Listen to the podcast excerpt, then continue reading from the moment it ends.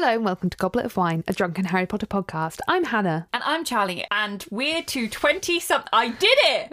I remembered this part. And we're two 20 somethings rereading our favourite childhood book with added alcohol and cynicism. In today's episode, we are reading chapter six of Harry Potter and the Order of the Phoenix. So grab a glass and listen along on this drunken reminiscent journey. Woo! Woo!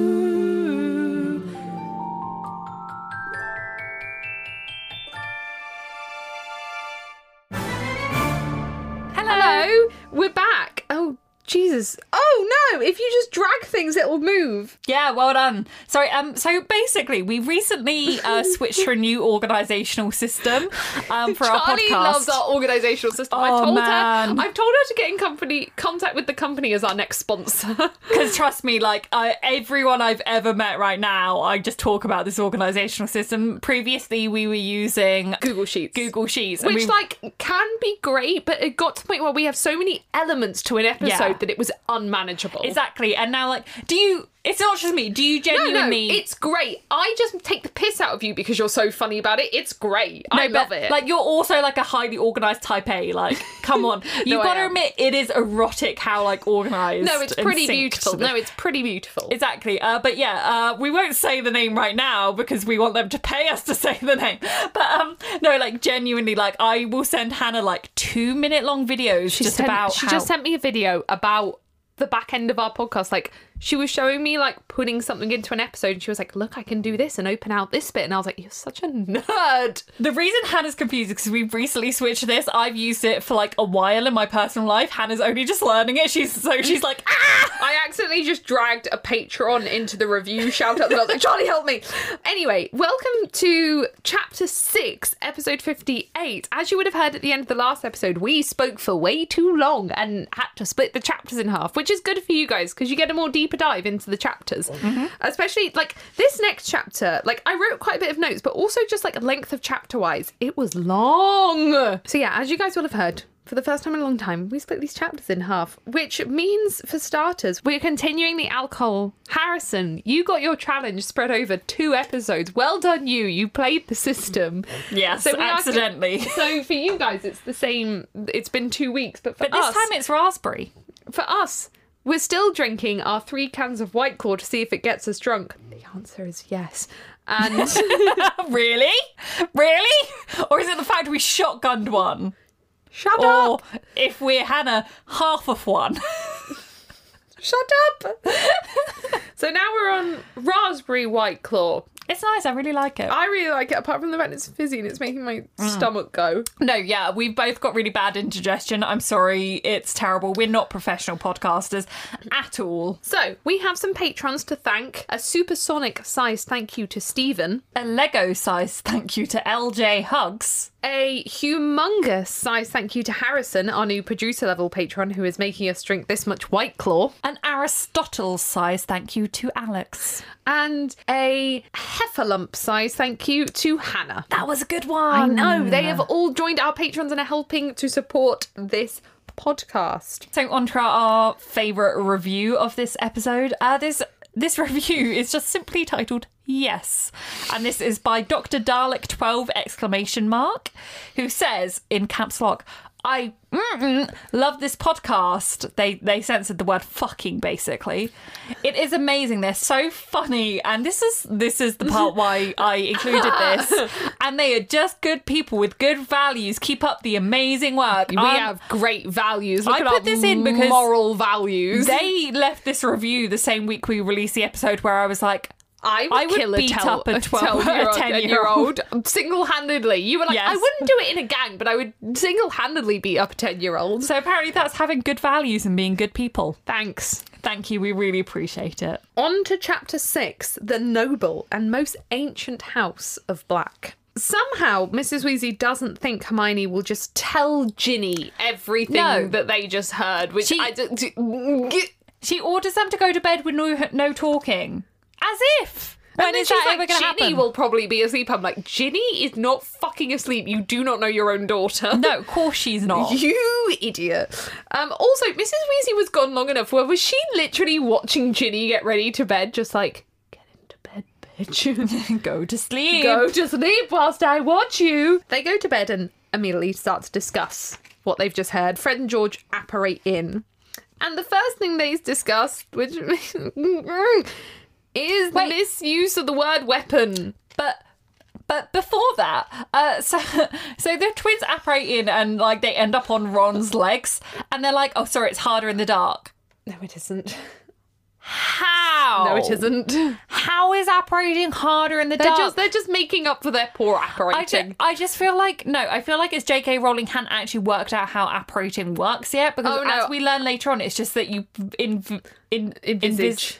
In yeah. Envisage. I was like Invisalign. See, I'm like I no, think no, it's no. one that's... of those things that the twins say that are just like, yeah, yeah, it's harder in the dark because they don't know. The, the boys don't know, so they're just like, yeah, it's harder in the dark. sense. They immediately start discussing the weapon, and oh my god, the misuse of this word. Um, they think it's something worse than Avada Kedavra.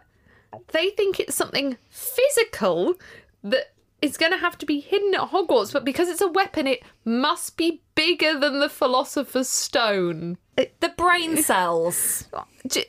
I know this is serious fault for calling information a weapon, but oh my Christ, Fred and George, you're 17 and you're like, what if it's a physical weapon? It's not a fucking atomic bomb. What do you Oh. Maybe it is an atomic bomb. Maybe Voldemort just should have used an atomic bomb. Um, so there's an episode Buffy, right, where like it's a big whole thing where basically there's like a few evil vampires and they're trying to raise this demon from the past, basically.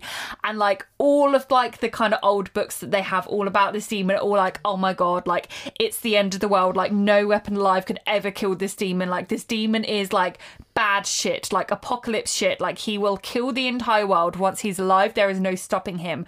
Like you know, he was he he was alive like three thousand years ago, and literally there was no weapon that could stop him. Literally, you cannot. If they get him alive, this is the end of the world. Like it is big bad shit, right? And then basically Buffy tries to stop them bringing this demon back, and she fails, and they bring this demon back, and it's like holy shit, he is he's he's gonna bring about the end of the world. He's gonna kill everyone. And then they're like this book written hundreds and hundreds of years ago saying that no weapon alive could kill this demon might be a bit out of date um, and then basically they get a rocket launcher and they just blow this demon up and it's like the most anticlimactic hilarious thing and i feel like this is the thing, same thing it's like Yeah, this, like, this weapon Yeah, they're like, what could be worse than Avada Kedavra? Something that kills a load of people at once. And I'm like, I don't know. Did you maybe study? it's a machine gun don't- or I'm like, I don't know. Did you study World War Two? Did you see what happened in Nagasaki? Maybe, Exactly. maybe, maybe he's just getting an atomic bomb. Voldemort has found a nuke. Yeah, and, and, he's just like, I'll just nuke them all. I mean, Voldemort, that would probably work if you just it's nuked literally England. the it same would thing. work. It's just like the wizards are like this mysterious weapon. It's literally just like he's got a machine gun. like It would be quicker. It it's would be the quicker. same thing. maybe maybe they're not being that stupid. So they go to sleep, and the next day they head into the drawing room, and they're going to be de-doxying the curtains, which led me to the question. So they're like, "Oh no, there's loads of doxies in the curtains and a dead Puffskein under the sofa."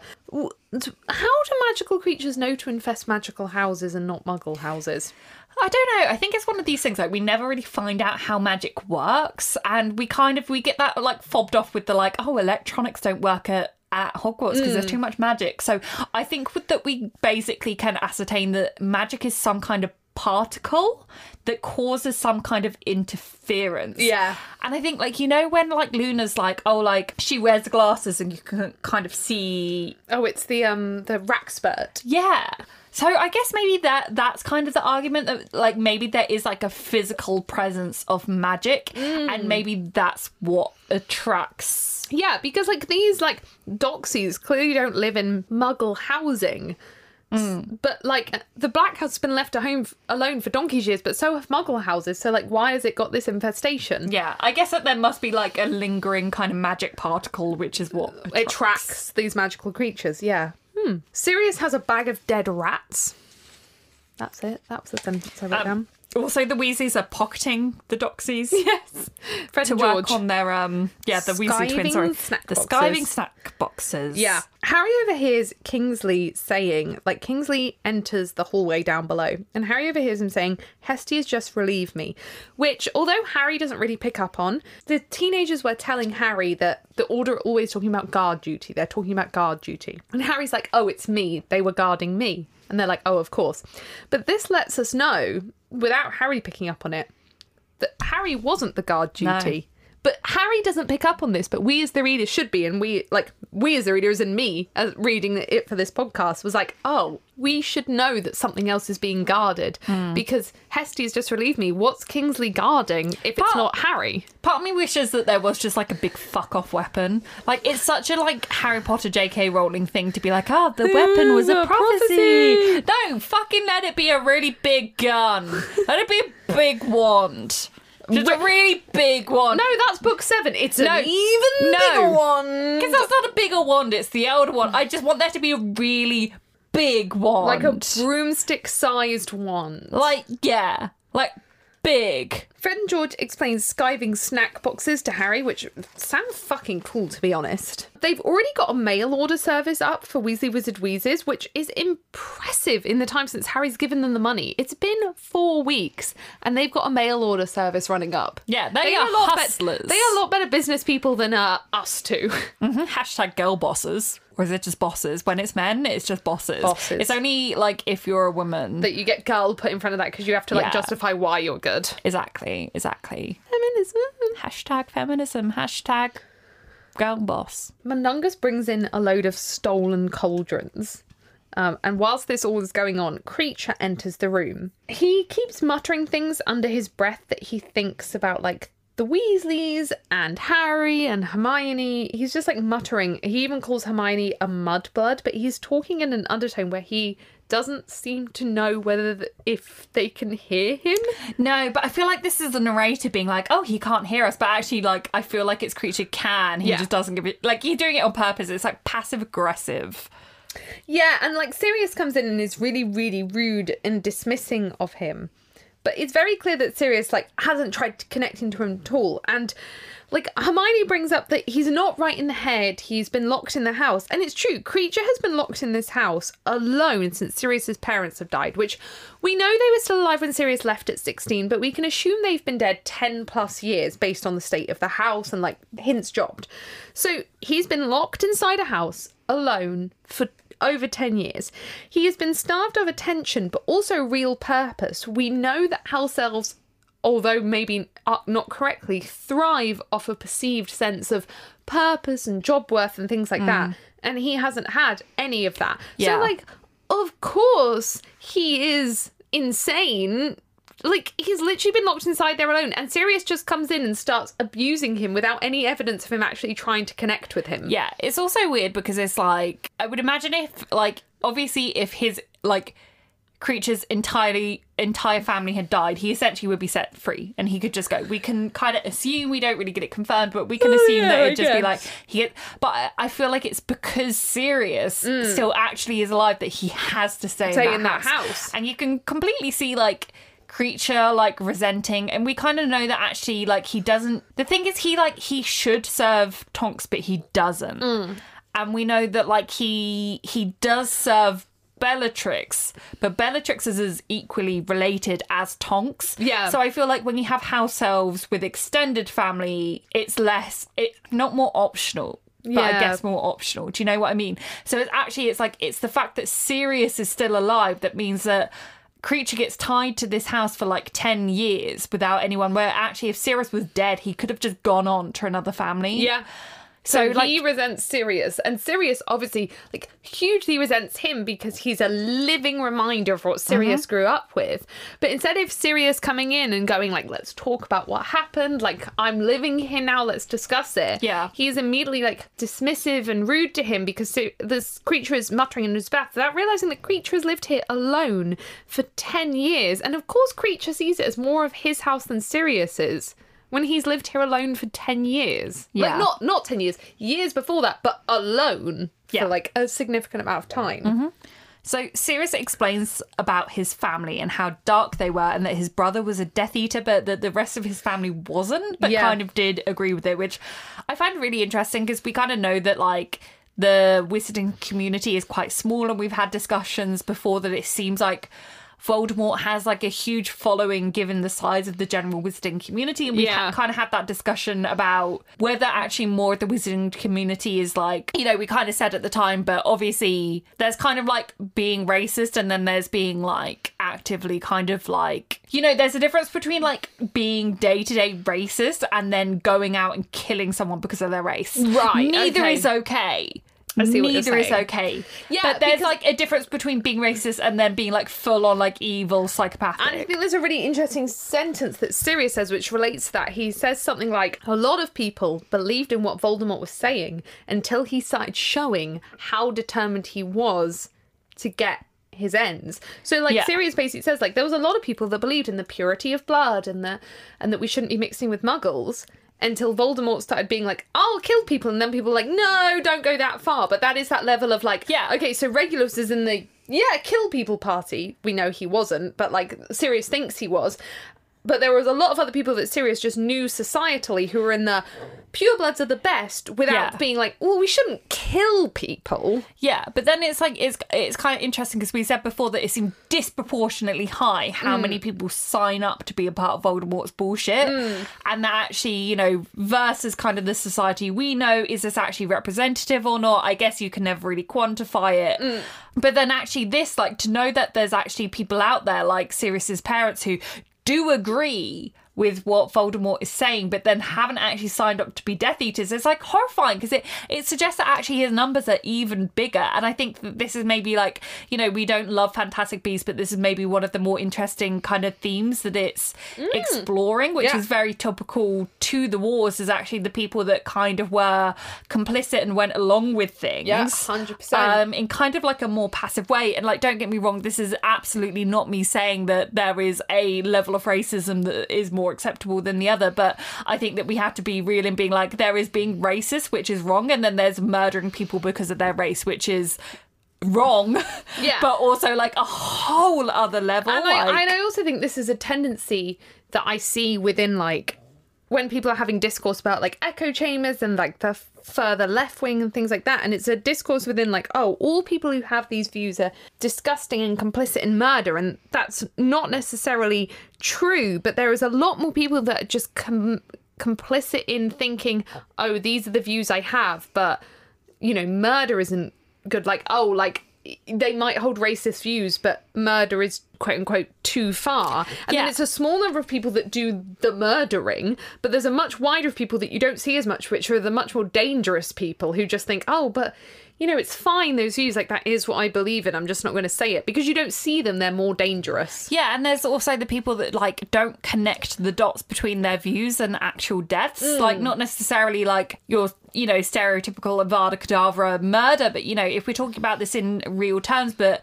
the people that actually don't believe that disabled people should get benefits, the people that don't believe in immigration, mm. like things like that, you know, their views actually you know the people that don't believe that they should be wearing face masks. Their views results in death. That's not a direct murder but i think that you get a lot of people that kind of have those views but completely dissociate the fact that actually mm. you know they voted for the conservative party that in my view is like a violent act against disabled people. Mm, yeah. And it's like not not connecting those dots because of the discourse around it doesn't like but th- that's also like access to education the discourse around it doesn't allow you to see that that is Yeah. causing these effects Yeah, and not like, you know, we don't mean education necessarily in terms of like, you know, in school, but education in terms of like access to information, the Yeah. information, whether it's, uh, you know, against a paywall or not, and, you know, whether it's kind of like easily accessible. And, you know, definitely when you turn on your news on the TV, it's, it's incredibly biased and you don't really get access to the same information. Yeah, exactly. So it's like you can't exactly necessarily always blame people for having these views that are biased when they haven't had the access to the same information and levels of privilege of being allowed the time and space to learn that we have.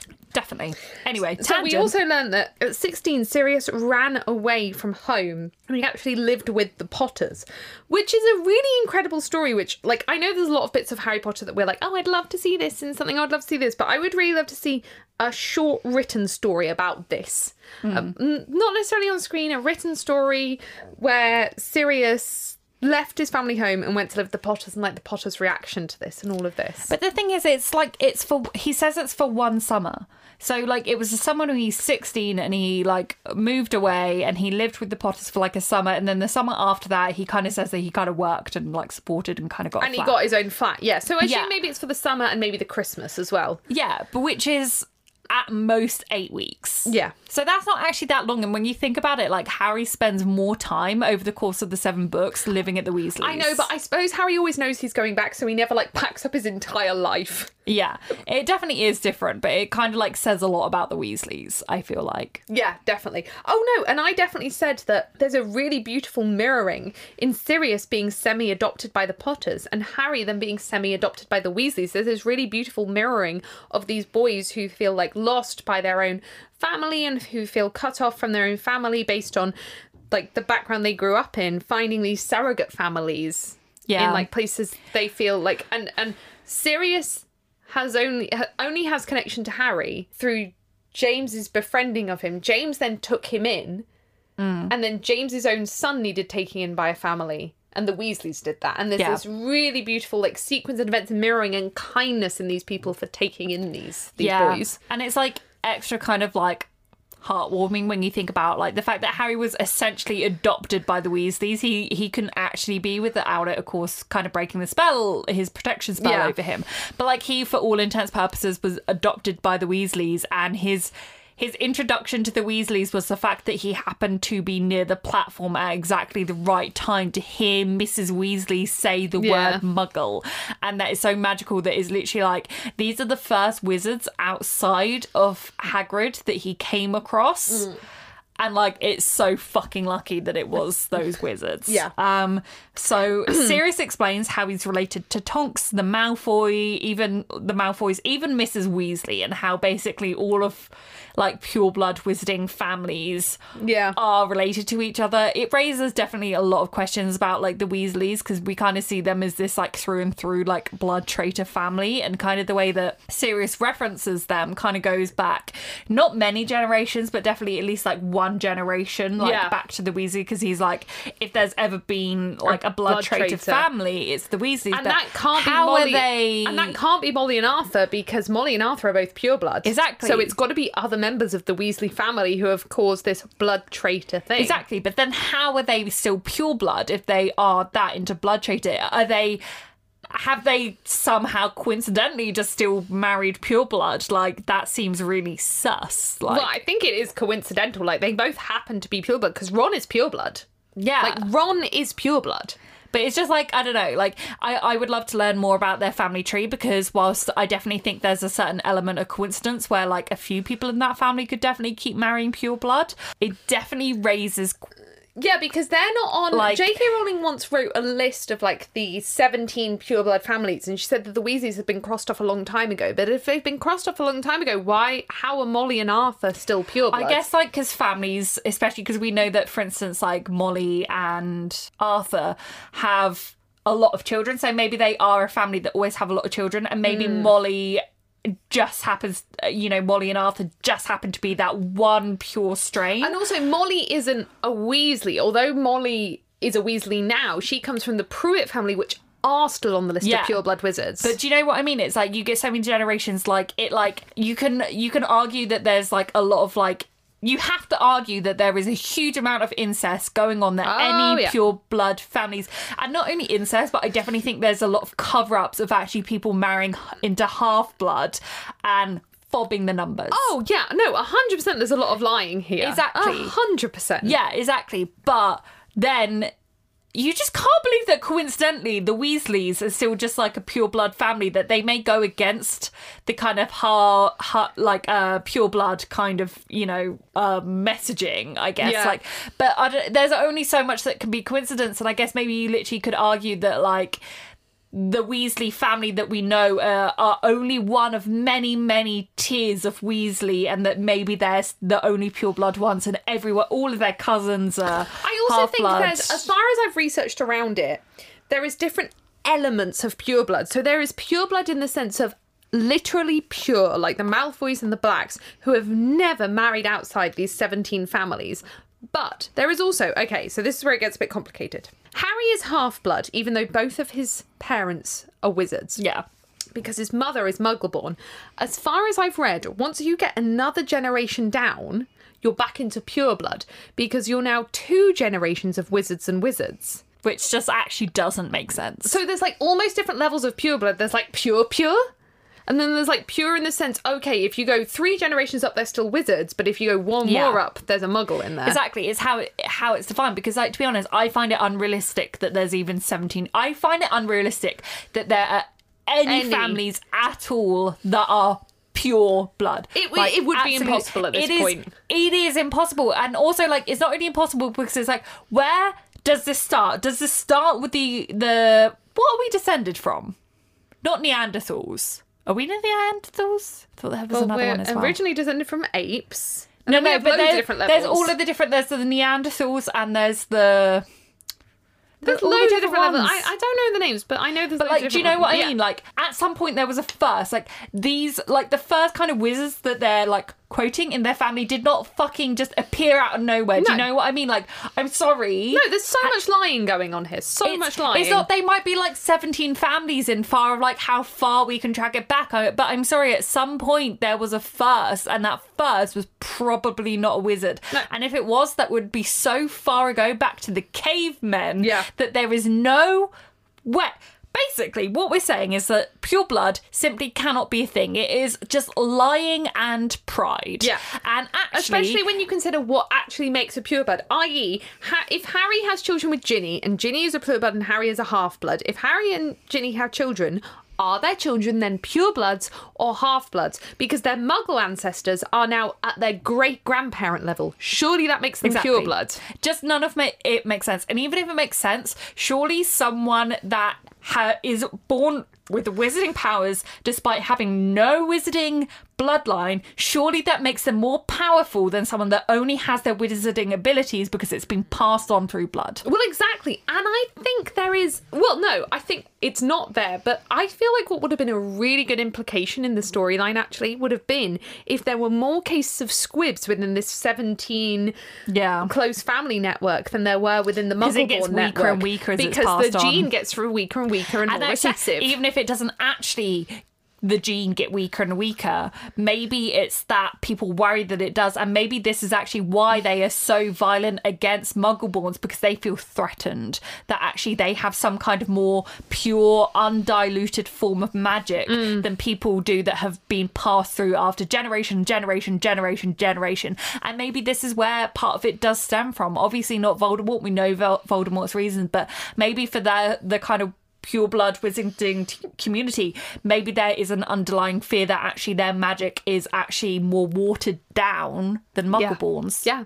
And also, now I think of it, isn't it so stupid that Mr. Malfoy continues to take the piss out of Mr. Weasley for having multiple children when actually Mr. Malfoy's in the stupid wrong? For if he wants to continue a powerful bloodline, why have you only had one child? Exactly. You idiot. Mr. Weasley's in the right for having. He's had seven pure blood children and you've had one. Who's winning here in terms of pure blood? Mr. Weasley is. Exactly. You also, idiot. I'm sorry, Mr. Weasley clearly loves to fuck. He clearly is sperm are amazing. Look at all these men he's had. Look at all these men. Men everywhere. Men. Uh, so yeah, we learn that like in all of this, Sirius and Tonks are what I call second cousins. I don't know if this is actually the def is the definition of second cousin your cousin's child. Because that's what I, I- call my I second really cousin. But I don't know. Anyway, Tonks and Draco are actually first cousins. They are actually cousins, the same way when you think of our cousins. Um, not our, we're not related. I was like, wow, news. um, and we learn that Andromeda and Narcissa Malfoy are Bellatrix's sisters. Yeah, there's a lot going on. Molly and Arthur should be in there. We also learn that Sirius got his own house at 17, which just makes him the coolest fucking kid in the world. And he must have had so many women just and men just Oh, yeah. piling up to sleep with him, just like all of them. I would have been in that pile. Yep. Harry and Sirius discuss the trial, and Harry asks if the trial goes badly, can I come and live with you if I get expelled? And Sirius says, "We'll see," which implies at this point that he knows that Harry can't. no, he does.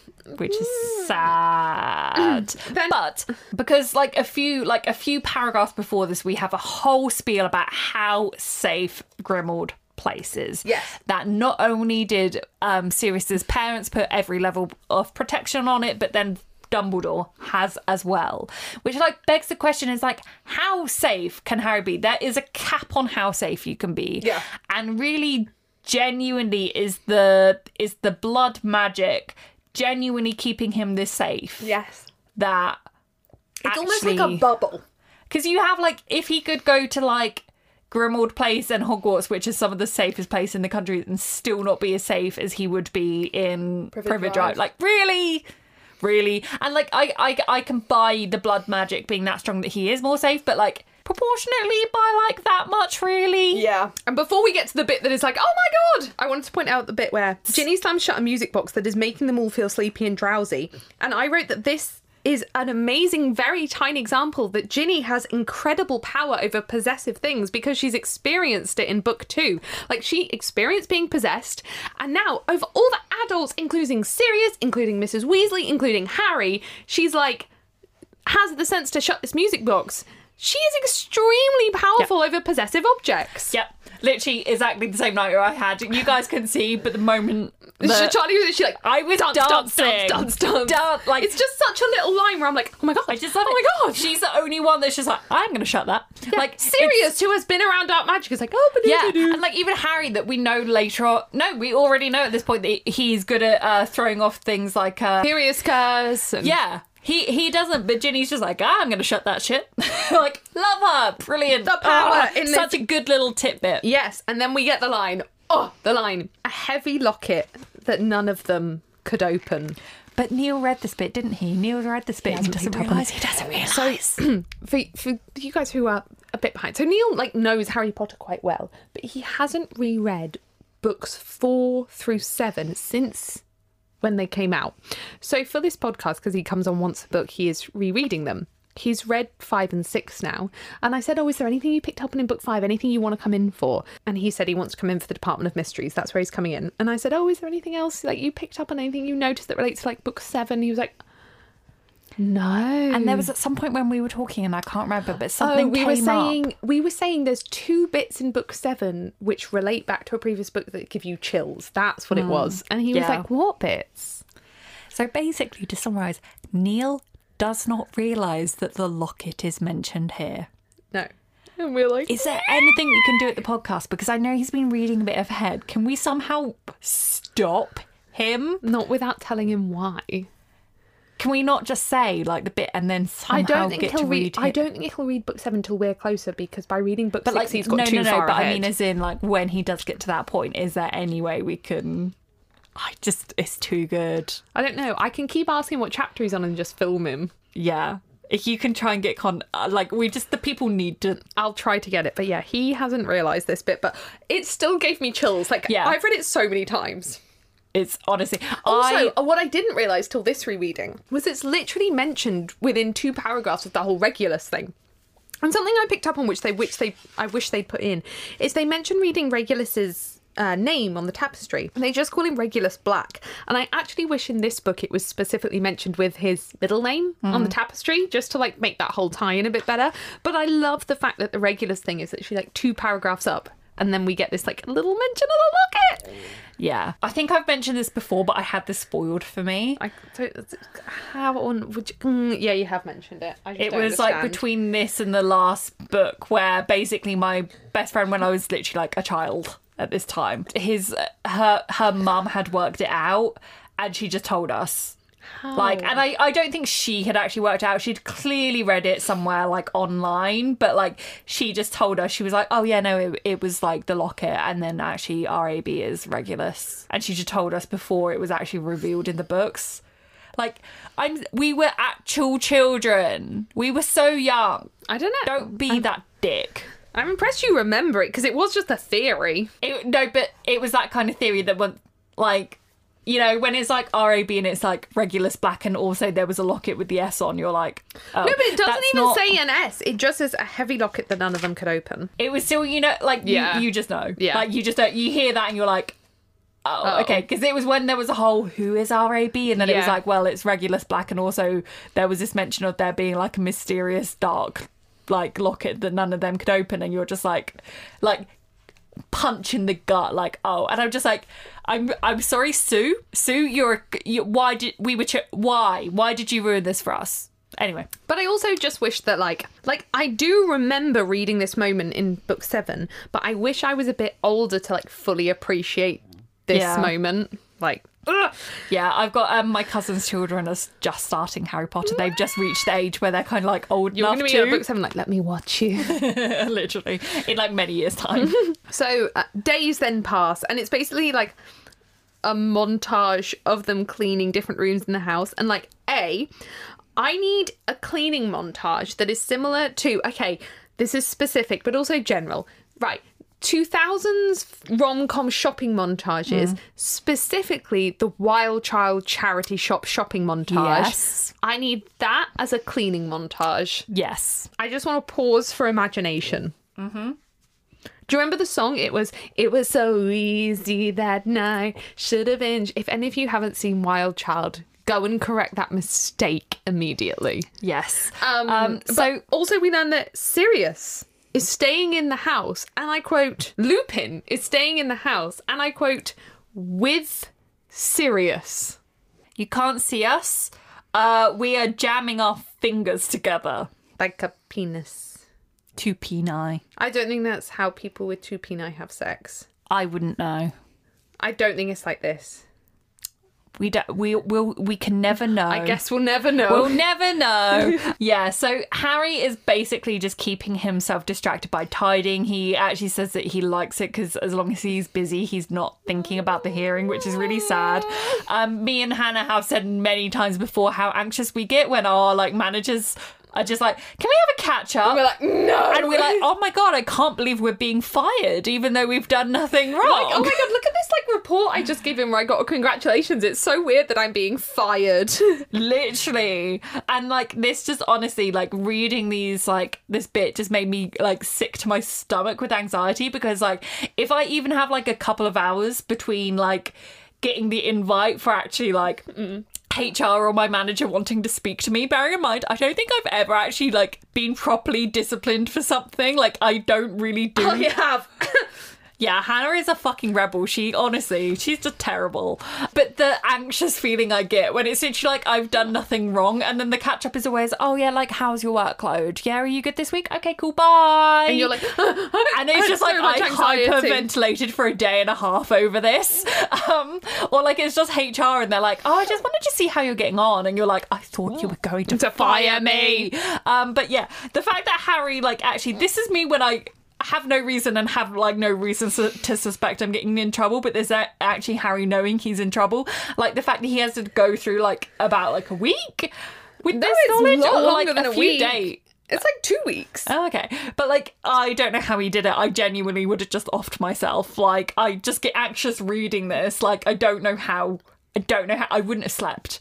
Okay, so that's it for the chapter for this episode, and now we have a question. So this is quite an important one that we actually like wanted to address outside of this question. Um, so this um question is from Kristen, um, and it says in earlier episodes you mentioned that you were against the casting of Johnny Depp in the Fantastic Beasts movies because of the abuse allegations against him from Amber Heard. Have you now changed your stance on this since it's become public knowledge that Amber was actually the abuser and not the one being abused? And if not, why not? So I want to address this two accounts. The first account is that we wouldn't like we were against obviously the casting of Johnny Depp for the abuse. How, however, we were also against the casting of Johnny Depp on the fact that he is not a good actor anymore and that he was and not also, right for the and part. Also that he wasn't right on the part. Like we actually both said we wanted a German national. yeah, or even Or just like- anyone or- European. Or anyone middle and also middle someone that can act. His acting was terrible, but that's kind of the lesser point That's the here. lesser point, yeah. However, like I, I, I'm really, I really, really strongly disagree. I really, really hate the fact that everyone has basically gone because basically what happened was Amber Heard was like. Here is all my evidence publicly that Johnny Depp has abused me.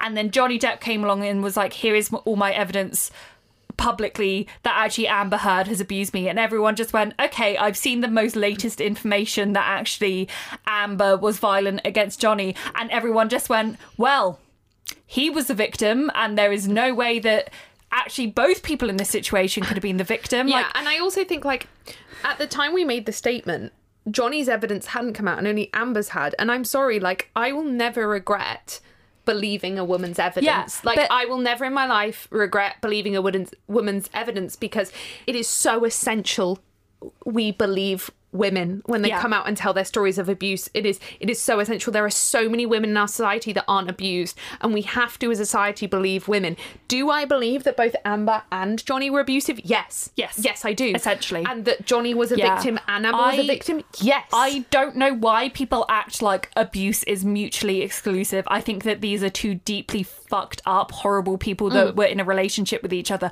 Just because Johnny has evidence that Amber was abusing him does not mean that it wasn't going the other way as oh, as well. Two people can abuse each other, and this is the reality for a lot of people. And I actually think that this is like such an important. I think like such an important thing to actually acknowledge, and that actually this example of Johnny and Amber is really important to say that actually abuse can go both ways. Yeah, 100%. Um, she literally had recordings of him that people have just magically forgotten. Yeah, because Johnny's evidence came later. And also, like, this sounds difficult to say, but like, at this point, Johnny has been fired from the Fantastic Beasts films. This is after he lost his libel case with the Sun.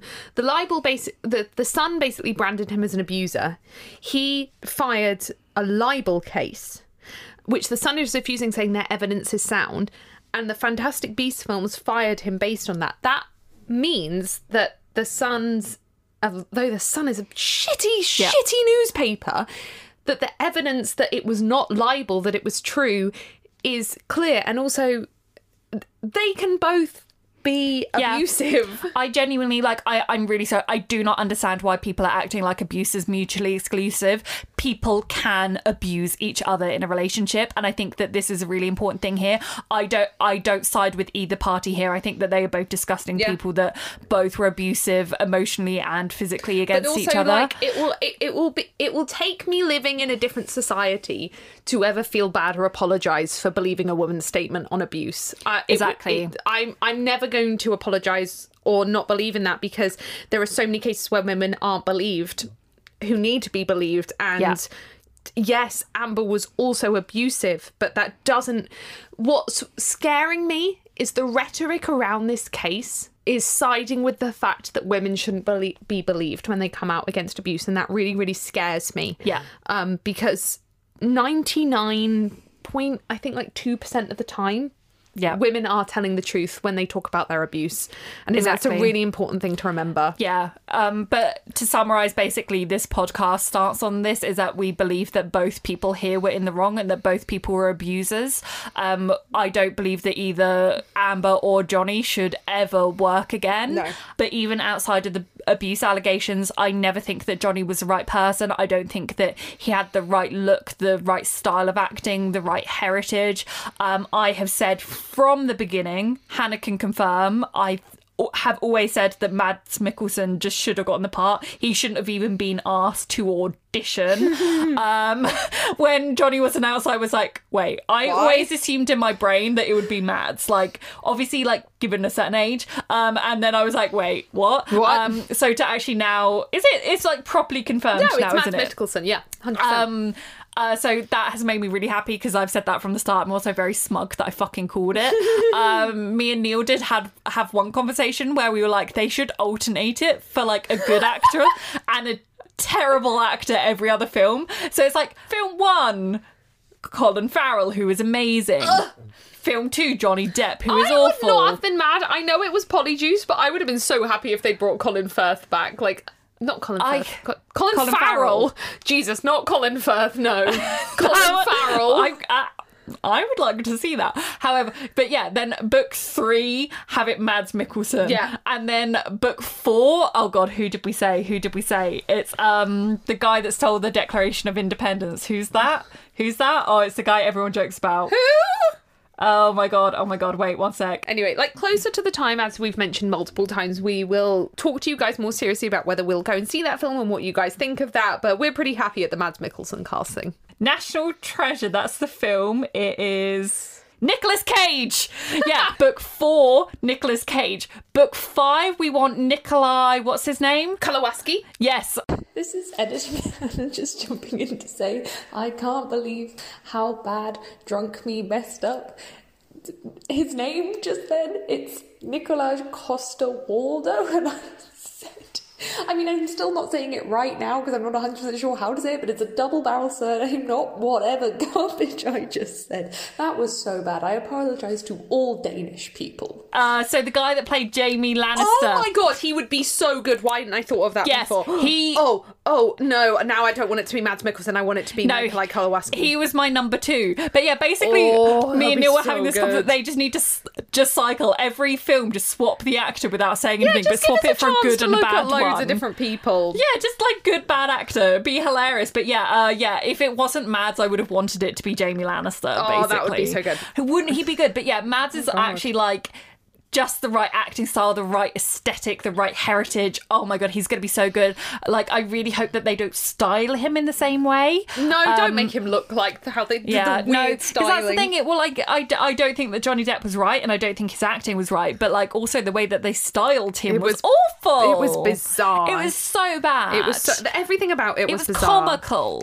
But anyway, we will like leave this like a timestamp in this. Basically, if anyone asks us this again, we'll just leave this section to Yeah. refer to. But thank you for asking that question. It is an important question to answer. Like, obviously, we're also this is a very very complicated issue where not all the evidence has come out. No, so I want to this say again yeah. that any statement we make on this podcast this podcast although the problem the problem with podcasting is people listen to it in a linear order so our statements that we made 2 years ago are listened to at a current time and Yeah. this is a evolving pop like culture situation where any statement we make is only what we believe at the time the statement come out and you should never hold people to something they Yeah. believe at the level of different evidence that's come out at different times it's not fair to hold yeah, people this to is something I actually meant to say earlier and I forgot. But like even now, all of the evidence on the case is not out. Not out. Um, and it is- We can only speak on what we know publicly, and we will never, ever, ever know the full picture. And this is another reason that I have massive issue with the fact that people are condemning. Amber Heard over Johnny just because Johnny spoke last. Like, do you know what I mean? Like, I have massive, massive issue with this. Is that like we will never know the full issue, and I think this the full reality of the case. And I think the safest thing you can do when there's kind of like wish-washy evidence in both directions here is to say, you know what? I think that both of these people are bad, and I don't want to support them. Which is actually, if you go and listen to when we made the original statement, we actually said we think they're both shitty people. Like, Yeah. I think I remember saying like there is evidence that Amber Heard did shitty things, and like although she might, she's like, I don't know, like basically you should never, just in general, just don't hold people to an opinion they might have had before all the evidence came out. But I also just think, you know what I mean? Like, both of these people have made so much money now, far more more money than they deserve. Like, if we cut them from the industry at this point to better be safe than sorry, they're not going to be on the street starving. No, they're still going to be living such an incredibly high life equality, far better quality of life than we have. Do you know what I mean? Like, we can cut both of these people off from the industry because there is evidence that both of these people are bad, undeserving people, regardless of whether they're a, you know, however you want to class their abuse, they're both going to be fine. Do you Yeah. know what I mean? Like, we're not casting them out onto the street. Yeah. And yes, it would suck if someone completely had done absolutely nothing wrong and was accused, but there is enough, like, undeniable evidence that both of these people, on maybe varying degrees, have done something wrong. Yeah. But we will never know the full picture, but there is undeniable evidence that both of these people have abused each other and neither of them should ever work again. Yeah. So, but again, as I said, like our state at the until some more evidence comes to light, this will be our opinion Statement, on yeah. this. But we are perfectly fine with our opinion changing because opinions should be we should be allowed the freedom to change our opinion. We should. Anyway, Anyway, uh, so as a summary of the White Claw, yes. um, so if you guys have forgotten, at the beginning of the previous episode. Uh, Harrison challenges to drink three cans of White Claw to test whether it does make you drunk. My summary has to be bear in mind we've had three and one of them we shotgunned. I don't feel that much more drunk. I feel a little bit. Yeah, I don't feel as drunk as if I drunk three of another drink. However, I do think it's difficult to tell because we had drinks Also, before. if you can hear weird background noise, Mizu is playing with a David Meowie cat toy that has catnip in. He he loves it. It's a cat that looks like David Bowie. Actually, no. Do you know what? I think if I stood up, I would feel a little bit drunky. But like, I'm definitely not sober, but I just don't think I feel like massively worse than I was before. Yeah, I don't feel like drunk, drunk, but I feel merry. Yeah. What I will say about White Claw Harrison, which we did, weren't warned about, is dear God, the fizziness has caused so much trapped gas and Yeah. air inside me. I'm me. sorry the last two episodes have been both of us burping. I I can't burp, so it's just been me gurgling. Harrison, I'm in so much pain. Why would you do this to Harrison? My stomach is swollen to the size of a football. I'd give a warning about White Claw and its gassiness. yes, definitely. But, But, um, that's just fizzy drinks. I wouldn't say it made us smashed, No. but I would say it was a good merry. level of alcohol, and I definitely think there's nothing to be ashamed of being a lightweight. No, definitely not. Like I think if you're drunk after two of those, then that is a pretty good deal. Yeah, I agree. But thank you, Harrison, for Thank this you, experiment. Harrison. That was actually we were talking about in the last episode I edited people being more creative when their alcohol suggestions, and this was a great alcohol suggestion. It was a really good alcohol suggestion. So thank you, Harrison. Thank you, Harrison. Thank you for listening to this episode of Goblet of Wine. To find us on social media, search at Goblet of Wine Pod on Twitter or at Goblet of Wine Podcast on Instagram. We also have a website over at www.gobletofwine.co.uk where you can keep up with everything that we do. This podcast is produced by our wonderful Hufflepuff tier patrons. Vera, Veronica, Sandra, Samuel, Rhiannon, Matalib, Kristen, Katie, Catherine, Nathan, Jacqueline, and Harrison. If you'd like to support this podcast, check out our Goblet of Wine Patreon, where you can also gain access to bonus episodes, behind the scenes content, and our Discord. Thank you so much for listening to this episode, and we'll see you in the next one. Bye.